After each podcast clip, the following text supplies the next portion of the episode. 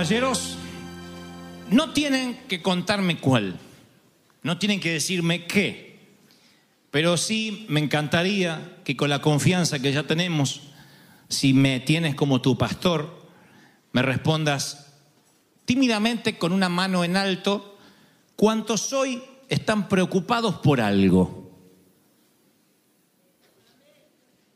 ¡Apa! Capaz que no se entendió la pregunta.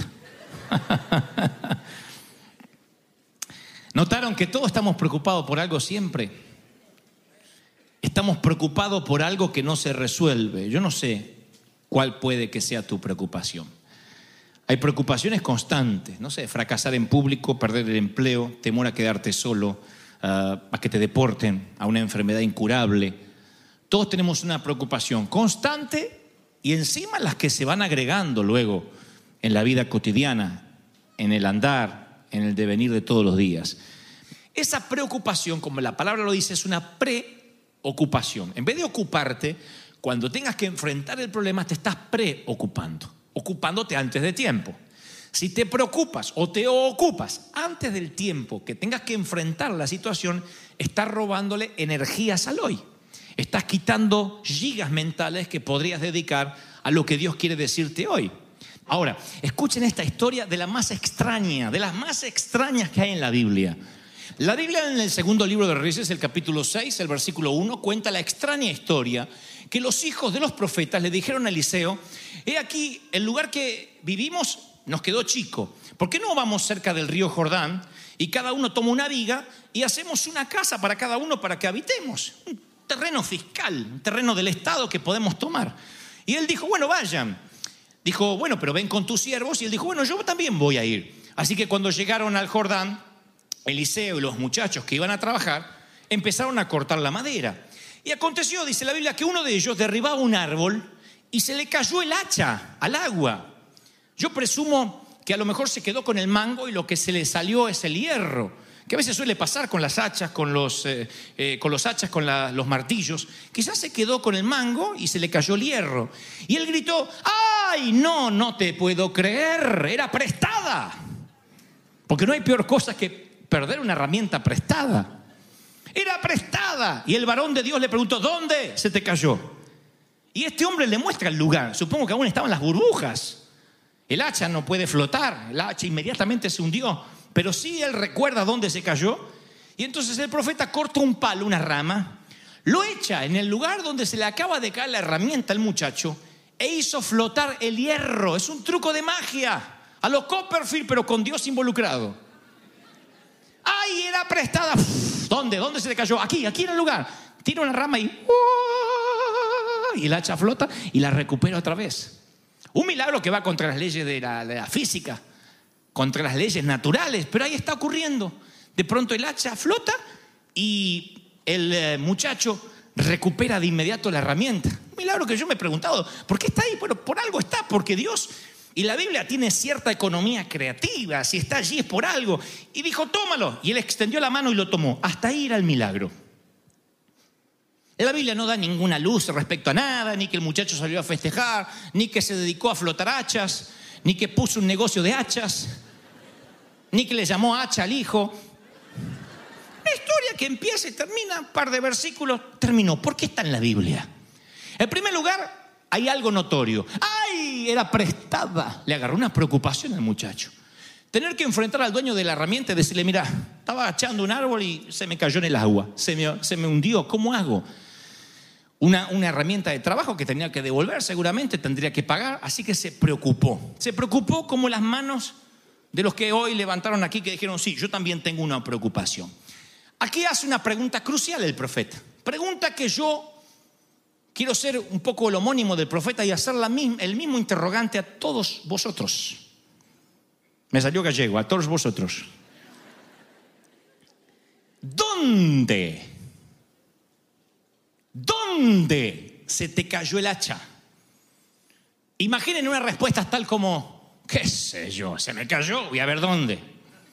O, no sé, mira las preguntas que me haces. ¿Nunca te pasó de perder algo en tu casa? Y tu esposa, tu esposo te dice, ¿y no te acuerdas dónde lo dejaste? Sí, pero me pongo a buscar porque es mi deporte. Yo. ¿Nunca te hicieron esas preguntontas? Pensá en el último lugar donde lo dejaste.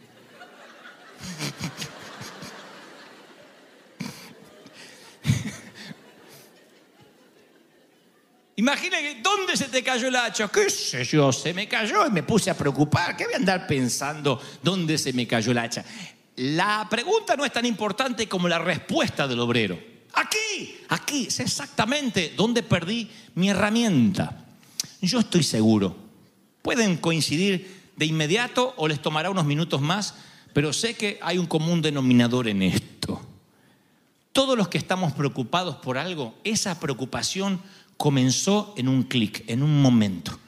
Eso no fue, no naciste preocupado. Mi mamá decía, yo nací preocupada. No, hay momentos donde nos preocupamos. Tiene que ver, claro, con el problema que te sucedió. Pero ¿cuándo fue el momento donde perdiste la fe y empezaste a preocuparte? Dejaste de ocuparte y te empezaste a preocupar. Hubo un momento donde se te perdió el hacha. Quizás fue aquella compra o ese negocio que te empezó a robar la paz. Hay momentos que te metes a hacer algo que Dios no te mandó a hacer y a partir de ahí, bienvenida preocupación y te agarra una angustia acá que no se te va hasta que no cierres el negocio o hasta que no eches al socio, porque a veces se te sube un Jonás en la barca y ese Jonás te empieza a hundir la embarcación por más buenas intenciones que tenga. Y hasta que no lo tires a Jonás de la barca, la preocupación no se te va. Se los digo como pastor. Yo he tenido a Jonás encima de la barca y nada resultaba, nada, nada funcionaba, todo era negativo, todo todo, todo. Yo quería que hiciera sol, llovía, todo, todo. Fabricaba sombreros, nacían los chicos sin cabeza, todo. Entonces yo decía, ¿por qué? ¿Por qué? ¿Por qué tengo esta preocupación? Entonces tuve que retrotraerme. ¿Dónde fue que tomé una mala decisión? Y de ahí empezó el efecto dominó de la preocupación, donde no perdí el hacha, pero perdí la mente. Perdí gigas de la mente. La mente es como una computadora. Si se te ocupa con cosas que todavía no ocurrieron, pero estás preocupado por resolver, le quitas memoria al presente, a lo que Dios quiere darte hoy. Por eso el Señor dice, basta el día, hoy con su afán. No te preocupes porque no vas a crecer, aunque te afanes, no vas a agregar un codo a tu estatura. Pero si estás preocupado de manera tal que no puedes pensar, estás robándote energía, no puedes crear, Dios no te puede hablar, no puedes ser productivo. A veces es por haber confundido prioridades, a veces es una mala decisión eh, el moverte donde Dios no, te dijo que no te movieras. ¿Cuánta gente dice, lo importante es congregarse, todos los pastores son iguales y en toda iglesia se sirve al Señor? Y es una verdad, claro. El problema es dónde Dios te plantó. Porque si te mueves de donde Dios te plantó, yo no quiero estar en tus zapatos, porque vas a vivir preocupado porque estás en un sitio al cual no perteneces. No hay mejor cosa que la sensación de hogar, que la sensación de decir, este es mi lugar, esta es la persona con quien yo quiero estar. Cuando estás en el lugar equivocado, con las personas incorrectas, te roba la paz, el hacha se te cae y no puedes seguir trabajando, dejas de ser productivo. Yo suelo decir siempre que no, no los certificados de defunción no siempre coinciden con la fecha en que la persona murió.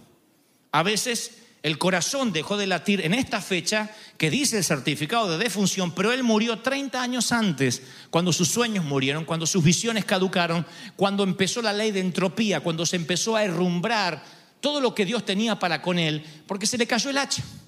¿Cuántas personas hay que por un desengaño amoroso pierden la mente?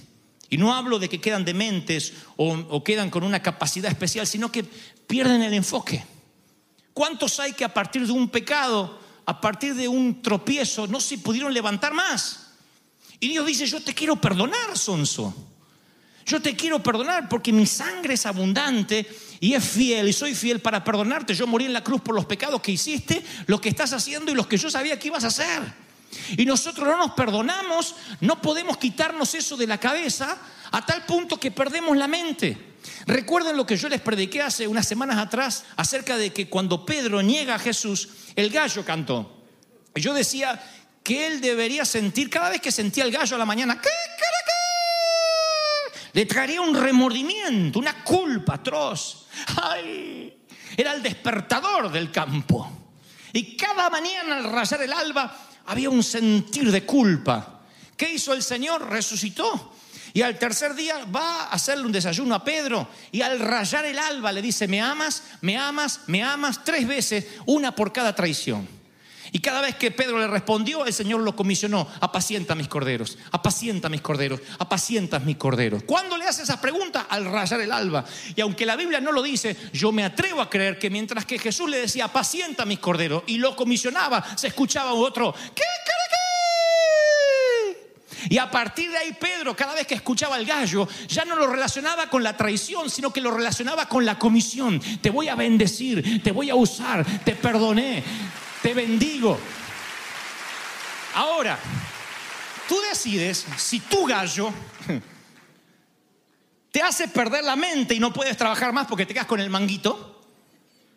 O tú decides si esa pérdida de la herramienta Dios la utiliza para reasignarte, para darte un nuevo propósito en la vida. Tú decides, porque hay gente que va con la mente perdida. Puedes enviudar porque tu cónyuge se adelantó en el camino a la eternidad, pero no te da derecho a estar muerto en vida.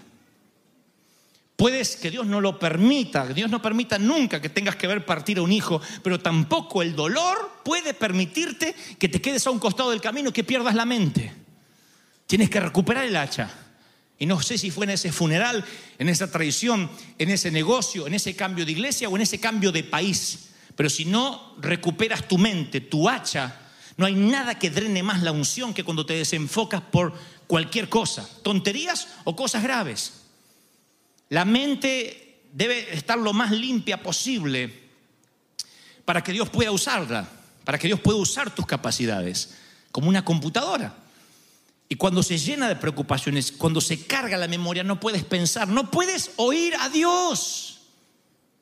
Tienes que acallar tu mundo interior y hay tantas voces que no puedes escuchar a Dios. Y Dios te está hablando y tú no lo puedes oír porque estás tan preocupado. Me ha pasado, yo estuve en esa estación de la vida, yo sé lo que es estar en la sala fría de un hospital, en la sala de espera y no tener ganas de orar. Predicador que te diga, yo nunca abandoné la oración, aleluya, es un embustero, no lo escuches. Todos pasamos por la época en que no tenemos ganas de orar.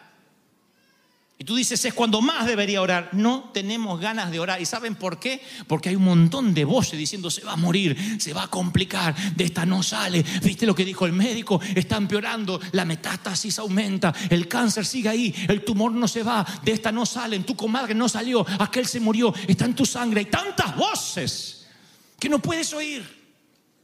Entonces oras y dice yo Jesús te pido, lo único que hace es llorar, pero dice esta oración ni llegó, claro, sí, es como un teléfono donde solo puedes hablar pero no puedes oír. Y el Señor dice, si pierdes tu hacha tienes que pensar en dónde, en qué momento la perdiste, para que la oración sea la primera opción, para que la oración no sea, y lo único que me queda es orar, ya no me queda más nada, vamos a tener que orar. ¿Cómo vamos a tener que orar? Debería ser tu primera opción. Por nada estéis afanosos, sino que sean conocidas todas tus peticiones en oración, con acción de gracias. O sea, me lo pides y ya me lo agradeces porque te lo voy a dar, dice el Señor. Alguien tiene que decir amén por esto, es maravilloso. Con acción de gracias. Me presta dinero, sí te lo voy a dar, pero me das la gracia. Eso es lo que dice aquí. Si no, no diría con acción de gracias, diría, y eh, vos pedime, después vemos si te doy o no. No, con acción de gracias. Y la paz de Dios, ¿alguien necesita paz? Y la paz de Dios, que sobrepasa todo entendimiento, va a guardar tu corazón y tu mente. Cabezón, dice la versión Dante, habla hoy, en Cristo Jesús. Cuando la mente está cansada no puedes pensar con claridad. 66% de las visitas al médico son a causa de enfermedades relacionadas con el cansancio, con el estrés. Y como dijo un predicador, en esta era no llegamos a casa tambaleándonos por el alcohol, como algún tío, algún abuelo de nuestros tiempos, sino que llegamos tambaleándonos del cansancio y dejamos a Jesús como una manchita en el espejo retrovisor mientras que avanzamos a toda velocidad por la vida en nuestros carriles rápidos, pensando que si trabajamos mucho, que si tenemos muchos empleos, si estamos bajando las deudas, estamos haciendo mucho y a veces lo que estamos es cansándonos mucho, pero sin prioridad. A veces no tenemos con claridad el enfoque que teníamos antes cuando teníamos menos dinero. Cuando a lo mejor no teníamos tantos eh, gastos para mantener, pero teníamos el enfoque claro. ¿Dónde se te cayó el hacha? ¿En qué momento dejaste de orar? No me digas que no te acuerdas, porque si no, no puede flotar el hacha si no te acuerdas. ¿Dónde se te cayó?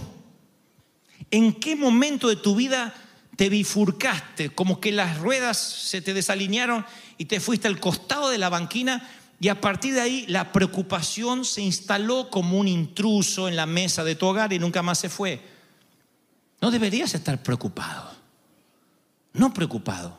Ocupado, sí, hay que trabajar, hay que esforzarse, pero preocupado. ¿Por qué?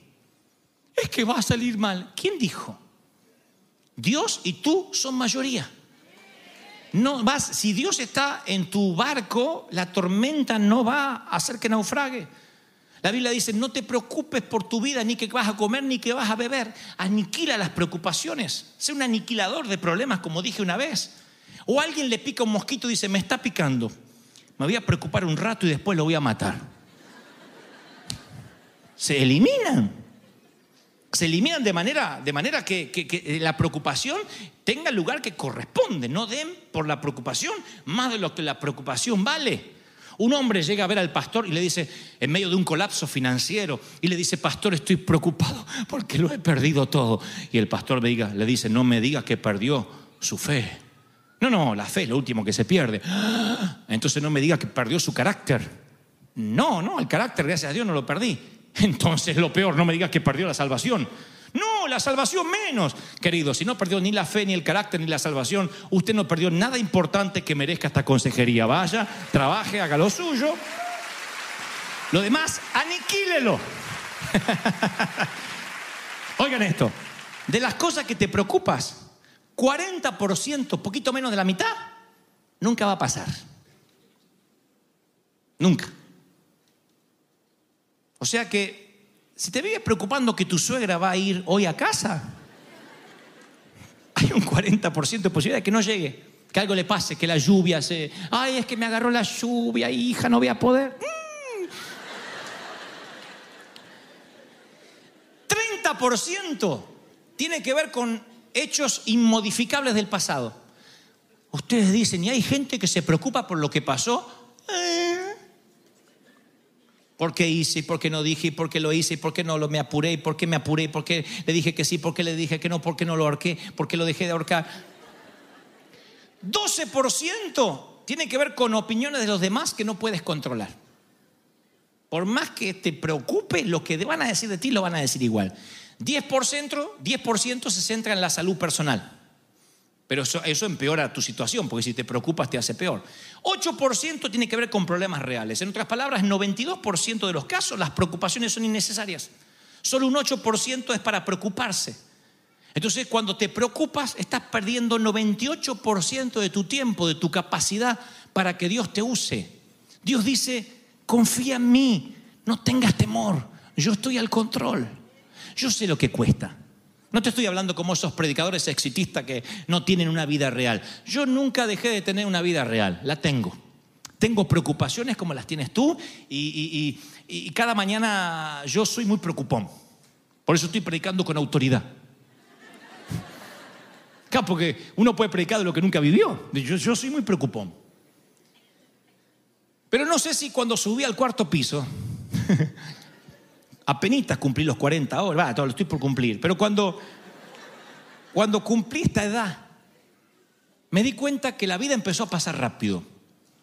Y me di cuenta que la mayoría de las cosas que me preocupan no pasan, nunca terminan de suceder. Y me paso todo un día preocupado, o todo un mes preocupado. Me pasé años preocupado por tonterías.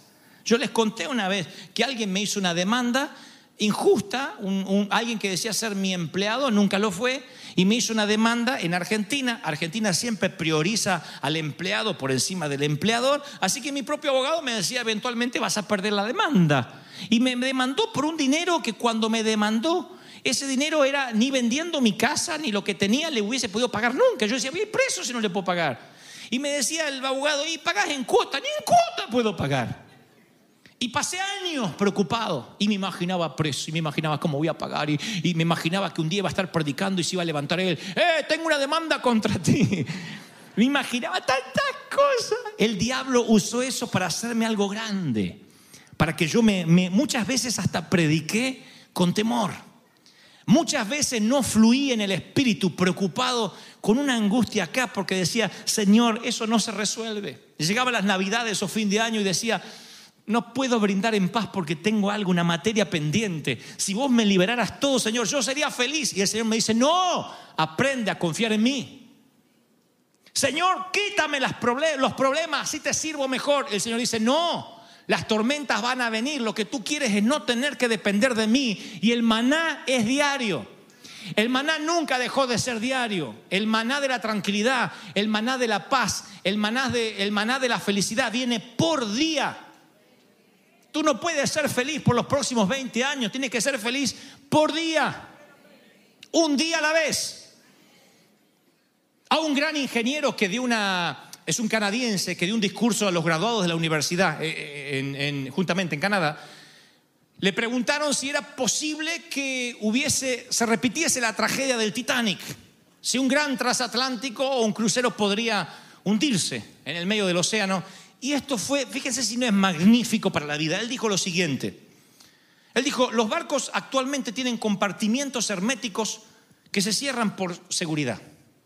Si el transatlántico chocara contra un témpano, el agua que se filtra no sería como en el Titanic. Ahora no afecta al resto del barco, solo el agua quedaría en el compartimiento roto. Los barcos se hacen por compartimiento justamente previendo esto. Y termina diciéndole a los graduados, caballeros, damas, la vida es un viaje más largo que un crucero, que un transatlántico.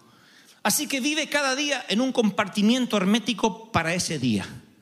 Toca un botón y deja afuera los días del pasado, los días del ayer que ya han muerto, que no te pertenecen, porque el ayer se fue mientras dormías. Toca otro botón y cierra con una pared metálica la ansiedad del futuro, los días que aún no nacen, porque no tienes control de ello todavía, no estás en el futuro. Y de ese modo estarás a salvo, a salvo por lo menos por ese día. Esa es la vida.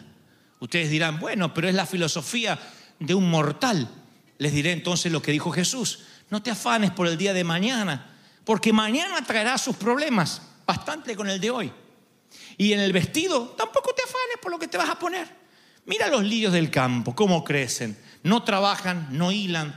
Y yo digo que ni Salomón, con toda su gloria, se vistió como uno de ellos. ¿Y la hierba del campo? ¿Qué me dicen? Que la hierba del campo hoy amanece, mañana se echa en el horno y Dios la viste igual. Dios no hará mucho más con ustedes hombres de poca fe. Dios no te va a vestir, no te va a cuidar, no te va a proteger. La paz es por día y la preocupación la tienes toda la vida, la quieres tener vitalicia. Tú dices, yo vivo preocupado y, el Señor dice, tenemos un problema matemático porque la paz es diaria. Ahora, si tú dices, yo me preocupo un día a la vez, ok, ya estamos más cerca, me das la preocupación, te doy la paz, dice el Señor. Pero no me traigas las preocupaciones del mañana porque mañana hablaremos mañana. Tendrás que venir a orar mañana, venir a verme mañana. Hoy, tráeme tu preocupación y te llevas mi paz, dice el Señor. Pero no me traigas las preocupaciones que yo a veces pienso en cómo van a estudiar la universidad. Alguien se me puso a, llorar hace unos días y me dijo, yo estoy pensando en cómo va a estudiar fulano de tal. Le digo, ¿qué te preocupa con la edad que tenés? No, es que yo quiero que estudie. Estaba preocupado. Digo, ¿de verdad estás preocupado? Ni hispano pareces, preocupado por el estudio de mañana. No, es que estoy pensando, la primera vez yo veo que los gringos se preocupan. Vieron que los gringos, antes de tener intimidad con su esposa, dicen, no, no, no, no, que después no lo podemos pagar la universidad.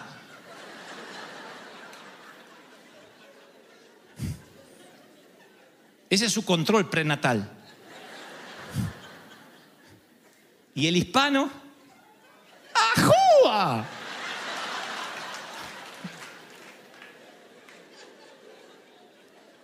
Dios proveerá. ¿O no? Bueno, lleven esto. Amén, dijo una hermana. Gloria a Dios. Déjela respirar, querido. Pero miren, misma filosofía lleva a la vida diaria. ¿Por qué preocuparte? ¿Por qué? No, esto no significa vivir, insisto, sin una estrategia de vida. Necesitas una estrategia de vida, necesitas un norte, una brújula. Pero aún así el que navega todos los días sabe que tiene que navegar hoy, no preocuparse por mañana. El Señor dice, si tú confías en mí todos los días, Israel, no te faltará el maná. No te faltará el agua para beber, pero todos los días necesita depender de mi gracia, de mi favor. Porque el preocuparte es una negación a la fe y es un negarte al rostro de Dios y Dios no te puede bendecir a causa de tu preocupación. Sé que puede ser un sermón trillado, algunos lo han escuchado casi desde la escuela dominical, pero el Señor me dice que le diga a su pueblo en esta mañana que si logras hoy dejar las preocupaciones a los pies de la cruz, tu vida va a ser más sencilla, vas a viajar más liviano. Necesitas viajar liviano. Necesitas viajar liviano, si no te vas a envejecer antes de tiempo. Los años se te van a ir más rápido, vas a vivir preocupado. Quieren el mejor remedio antiarruga, quieren que les dé una receta dermatológica, la mejor, mejor que el Botox, mejor que las operaciones, es no preocuparse y dejar echar todas las cargas en Jesús. Decir, todas las cargas son puestas en Él. Si Él llevó las cargas del mundo, también tus cargas, mi hermano, Él las llevará. Alguien tiene que decir amén. Ese es mi Señor. Aleluya. Y hay gente aquí atada a sus preocupaciones que dice, es que yo lo dejaría a los pies de Cristo, pero lo voy a extrañar. ¿Extrañas tus preocupaciones? No, vive liviano, vive feliz, un día a la vez. Te mantiene joven, te mantiene vital, un día a la vez. Mis queridos, pasa la prueba. Cuando vayas ahora y te encuentres con la misma enfermedad, dile, Señor, es tu problema la Biblia dice que por tu llaga hemos sido curados. Así que yo sé que tú lo vas a hacer. Cuando vea las propias deudas, diga, Señor, no me voy a preocupar. Todo va a estar bien. Todo está bajo control. Todo está bajo control. Dios sabe de qué cosas tenéis necesidad antes que se la pida. Pensamientos de bien, de bienestar tengo para ti y no de mal, dice el Señor.